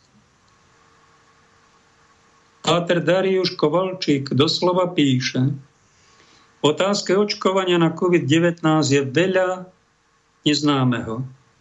Preto sa mi zdá, že hierarchická církev si má v tejto otázke zachovať zdržanlivosť a nevyjadrovať sa rozhodne áno a ani rozhodne nie. Ak už, Vyzýval by som k úplnej čestnej informovanosti a slobodnej debate odborníkov, ktorí majú rozličné názory. A sestra Lucia, pani právnička, ktorá bola aj hostkou Lucka Žužová v tejto relácii, doplňuje a naši biskupy znova vyzývajú k očkovaniu a smutný smajlík na konci. Ďalší názor.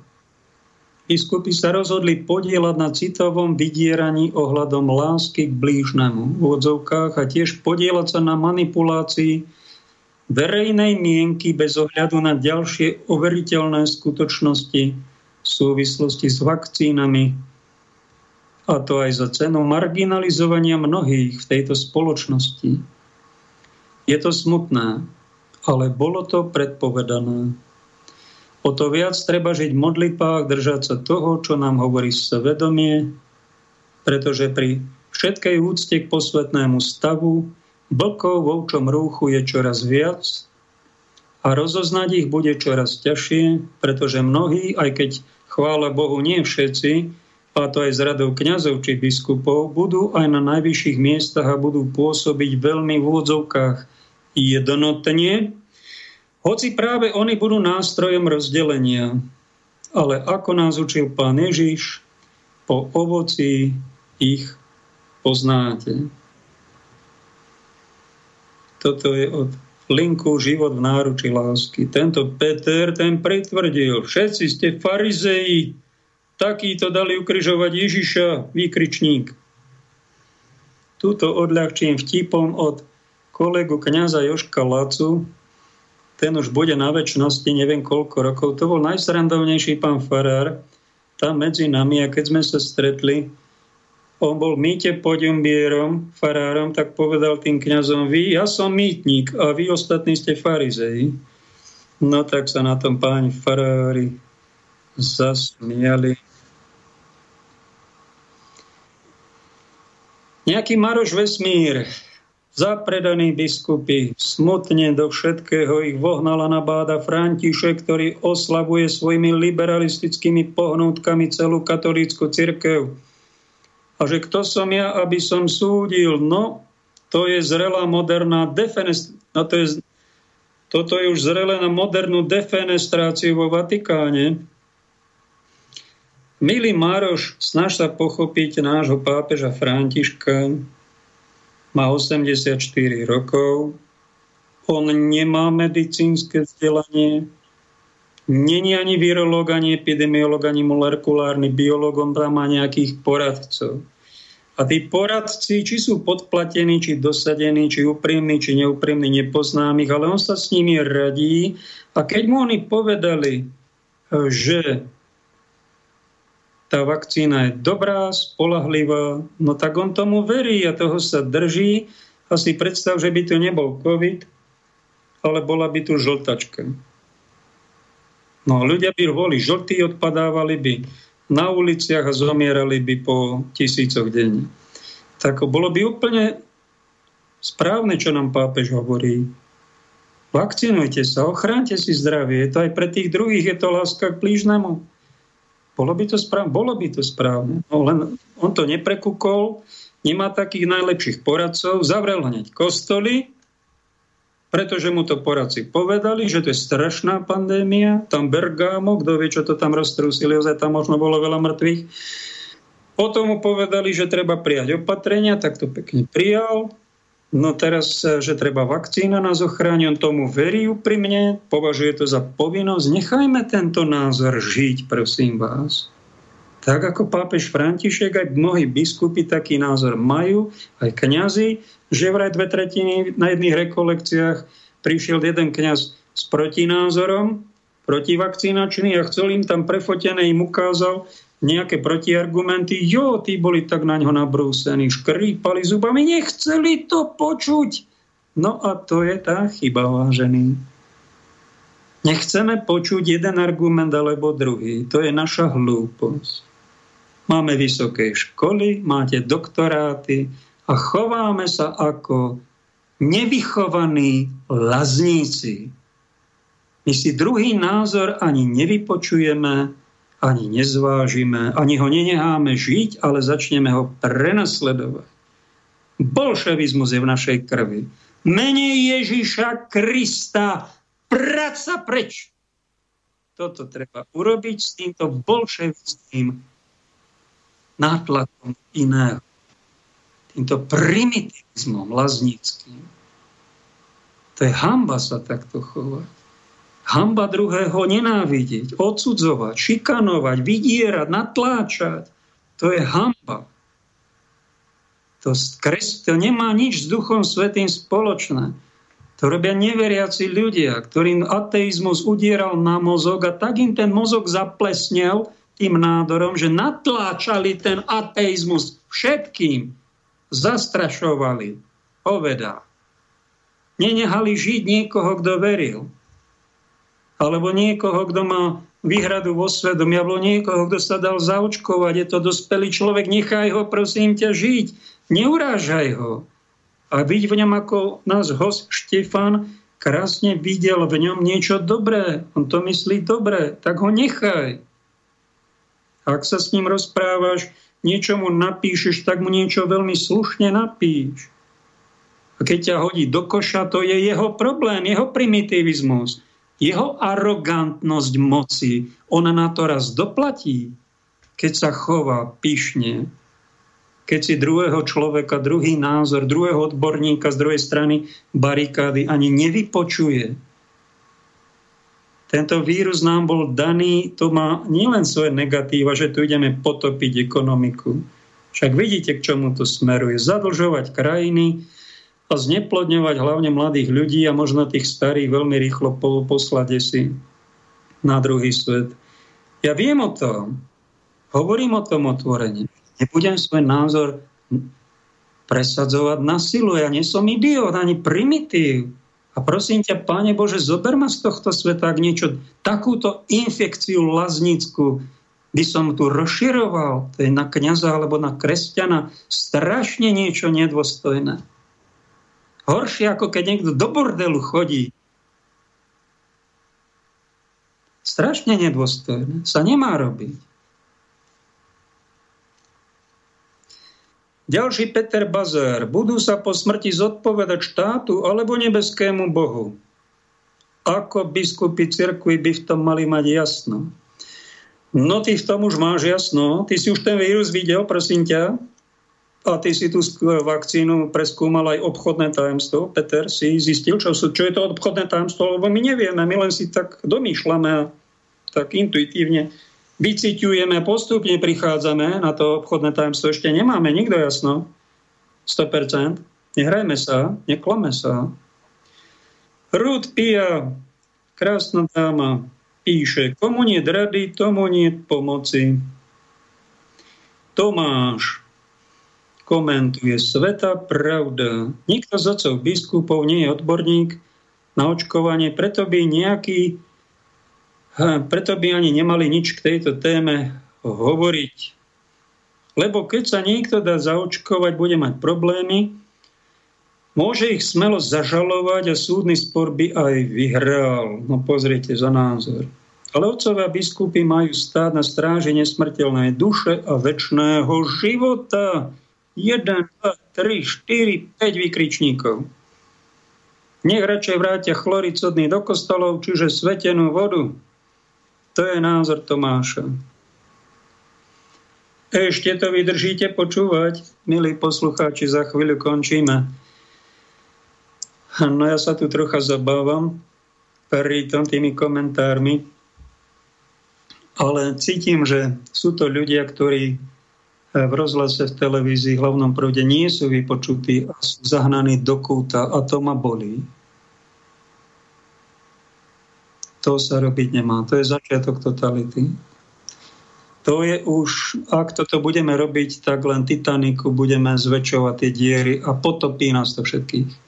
Keď sa tu objaví nejaká, nejaký diktátor a s nami znametie, tak tento vírusík je daný na to, pozitívnu vec vám poviem, čo som zacítil pred rokom, keď sa vypol život na niekoľko dní tak som cítil kľud. Na oblohe žiadne lietadla, tak nedelný kľud. Po 30 rokoch štvania sa prišiel kľud.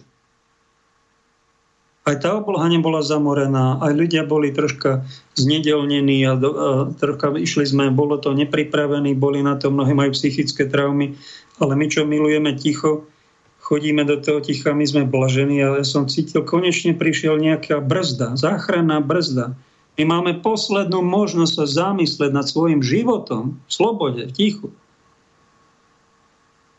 Tak to využíme. Nie v tej, tej e, samote využívaš čas tak, že si rozširuješ svoje závislosti. Napríklad o, masturbuješ nad pornografiou, popíjaš alkohol, alebo fetuješ, alebo závislosť je taká počúvať iba jeden názor. To je strašná závislosť iba jeden názor tých, ktorí mi hovoria, aká som ja peknúčka a, a aký som ja dobručky a, a ako ja všetko rozumiem a, a tak sa potlapkávajú po pleci a tam Židov vyvážajú a oklamali ich a on ich tam vraždia. A ty len jeden názor počúvaš a ne, nezamyslíš sa nad druhým názorom, nad škodou, čo, čo budeš za to zodpovedný. Strašná závislosť, tak sa s tým rozlúč. Ak chceš mať niečo spoločné s nejakou bytosťou volanou človek, ak chceš mať nejaké kvapky inteligencia, nepotratenie kritického zmýšľania. V Slobodnom vysielači pripomeniem, tak som to pred pár rokmi Vary spomenul, poviem to ešte aj teraz, hodí sa nám to. Boris Koroni to povedal, šéf rádia, čo robí teraz dozor, že bola nejaká téma na začiatku, keď sme začali vysielať pred 8 rokmi, zrazu mnoho ľudí prichádzalo, mnoho tém a jedna z tých tém bola homeopatie. To je ešte menšie, to homeopatické čaro, čo robí nejakú, nejaké, nejaké liečenie, čo robí tento vírus, to je ešte možno väčšia, oveľa väčšia, veľký balván oproti homeopatickému preparátu, ktorý sa volá informačná liečba že v nejakom homeopatiku dajú, dajú vám nejaký cukrík a že tam je nejaký, e, nejaká informačná liečba, je tam nejaký program liečivý a vy keď si, keď si ten cukríček zoberiete, tak zrazu príde, o, odíde vám chrípka. A raz som si také homeopatikum aj kúpil a ono mi to na tretí deň zabralo. Niekomu to nezabralo, no a tak si to nekupuje. Je taká fáma, že je to bosoráctvo u nás kresťanov a satanizmus a že tam je satanský program. Jedni sú za, druhí sú proti a nevieme. Videli ste už informáciu, teda takú v tom homeopatiku, nikto to nevidel, ale Boris hovorí veľmi pekne, všímali sme si ľudí, ktorí sú za homeopatiu a ktorí sú proti homeopatii. A tí, ktorí boli proti tomu, agresívne napádali a útočili osobnými útokmi, pretože im dochádzali argumenty osobnými útokmi ako primitívy napádali tých oponentov. A toto bol pre Borisa jasný znak toho, že tá druhá strana má asi pravdu tak teraz je iná doba, sú za vakcíny, sú proti vakcínam, my nevieme, kde je presne pravda, tak si domýšľame, k niečomu sympatizujeme, no tak úprimne sa prejavme a nehrajme sa, že už všetko vieme a vyhodnocujeme si tie rôzne protichodné informácie vo svete, v cirkvi a odborníkov. No a všímajme si, ktorá skupina napáda tú druhú skupinu ja tu vidím len jednostranný tlak očkovaných. Čím viacej dávok majú, tým viacej nenávidia neočkovaných. To vám dávam ako zaujímavosť, ako tému na premýšľanie, kde bude asi pravda. Lebo očkovaní a neočkovaní nenapádajú, neurážajú do dezolátov a do sebcov, im nenadávajú tým druhým. Aj to by vám mohlo priniesť nejaké cenné ak mám teda troška zvýšenú inteligenciu, ak je to pravda, pane, a nejakú výrečnosť, aj vďaka aj za to, aj za túto reláciu, tak nech vám to mojim poslucháčom troška napomôže sa modernej dobe zorientovať, aby sme neskončili na nejakom osobnom Titaniku, kde nám bude zatekať do prvého podpalobia do druhého a my tam budeme hore tancovať a nič si nevšimneme a ideme ku dnu.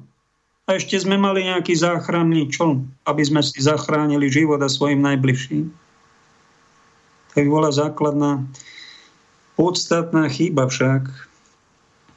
Ešte tu mám nejaké reakcie. Olga, už len kvôli tým zavraždeným deťom v tzv. vakcíne sa nesmie katolík na tom podielať, keď už o tom vie. Zaujímavé, takýto názor nemá ani jeden zo slovenských biskupov, neviem o tom, možno, že aj má, ale neviem, neprejavil sa, ale má ho napríklad kardinál Sarach, alebo biskup Schneider v Kazachstane, alebo arcibiskup Vigáno. Sú aj ďalší. Nie ste sama, milá Olega, nejaký senior Mekas píše, biskupy sa do toho jednoducho nemali miešať a ak, tak odmietnúť to pre skutočnosť používaných tiel počatých detí na získavanie kmeňových buniek, použitých vo vývoji týchto vakcín. Tiež podobný názor. Nika Norika, ak už niekto vyzýval k úplnej a čestnej informovanosti a slobodnej debate odborníkov, ktorí majú rozličné názory, kedy chcú debatovať? Keď sú už mnohí skléru a lajkov napichaní. Ale tak, keď je niekto aj napichaný, ešte, ho, ešte není zatratený, budeme ho sledovať, či má ozaj tú imunitu, každým pichaním zoslabnutú a syntetickú, a či bude závislý, či to je ozaj pravda. A či tá naša imunita teda je 13 krát silnejšia a že si či si poradí. Lebo je to taká troška aj sofistikovaná situácia, ktorú ani odborníci nevedia presne riešiť. Ale keď to riešia ani odborníci, ale politici, to je ďalší znak toho, že tu ide o manipuláciu ani nie politikov, ale týchto lišiakov. Že vraj ich je sedem za tým stolom najhlavnejším na vrchole pyramídy a to vám ani nepovedia, že tam hneď pod nimi sú dve spoločnosti. BlackRock Vanguard, ešte tretia je State Street, ktorí sú na vrcholom všetkých firiem a štátov a tam dirigujú cez FED celú ekonomiku a pravdepodobne sa rozhodli dematerializovať peniaze, spraviť veľký reset. Títo majú absolútny monopol nad všetkým v tom vonkajšom svete a vyzerá, že ten Titanic potápajú, ale oni ho, oni ho potom zdvihnú, potom sa to zrazu opraví a ten Titanic ešte bude plávať. Ešte čakáme bibliové predpovedaný Antikristus. Ani nie svetová vláda, to už vidíme, že sa to formuje, ale nejaký antikrist pravdepodobne sa zmocní e, vedenia tohto všetkého je to smerované. No a že vraj sa má posadiť do cirkvy, tam sa má prehľad, začne sa veľmi nedostojne o pánu Ježišovi vyjadrovať, urážať a to bude jasný znak toho, že je antikristom.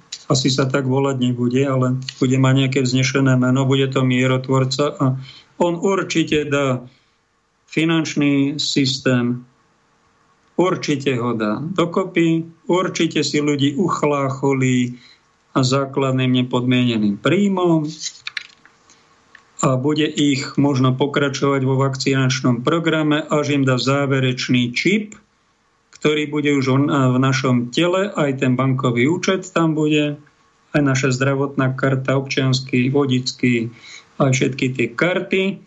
No a keď budete poslúchať, tak vám dá na ten čip, niekto hovorí, že 500 tisíc eur a budete mať COVID pas, všetky dvere otvorené, môžete sa zabávať, nič nebudete vlastniť, ale budete všetko mať, budete mať zábavu, ale musíte spraviť jednu podmienku. Musíte sa pokloniť, že ja som ten Boh a že Ježiš bol podvodník.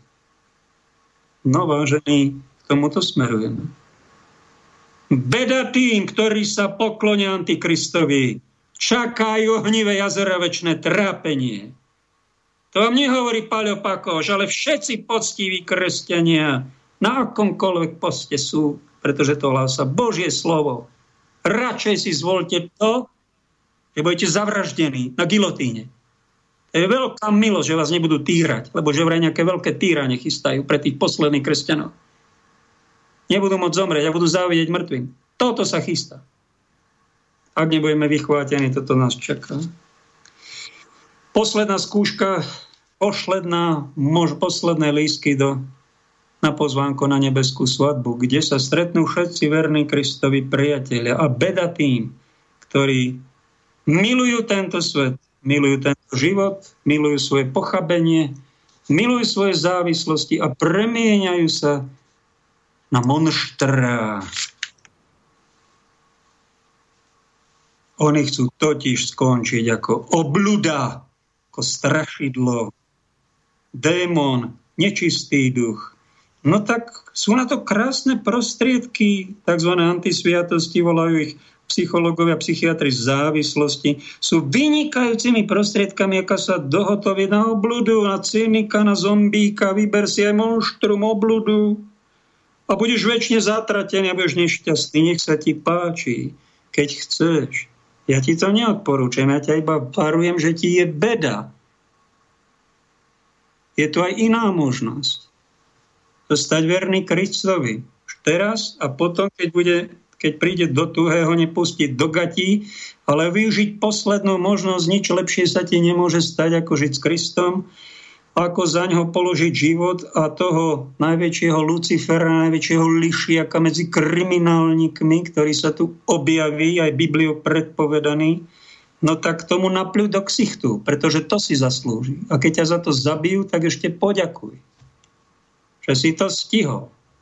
Pretože mnohí, väčšina ľudí to nestihne. Pán Ježiš hovorí, usilujte sa vojsť tesnou bránou do života, lebo mnoho je tých, ktorí si vyberú pohodlnú cestu a idú do väčšného trápenia. To som nepovedal, ja to hovorí Božie slovo a Syn Boží. Väčšina, asi dve tretiny ľudí tam skončia. A na tom osobnom Titaniku tento svet sa ponorí, bude po ňom, príde obnova celej planéty, Božie kráľovstvo, Pán Ježiš tu zavládne a bude tu úplne iné kafe, úplne iný život, ale už len pre tých, čo si to zaslúžia. Prešlo nám neuveriteľne rýchlo ďalšie dve hodiny, ďalšia relácie. Ak ste vydržali do konca, ďakujem za počúvanie, nech vás pán žehná na tej správnejšej ceste.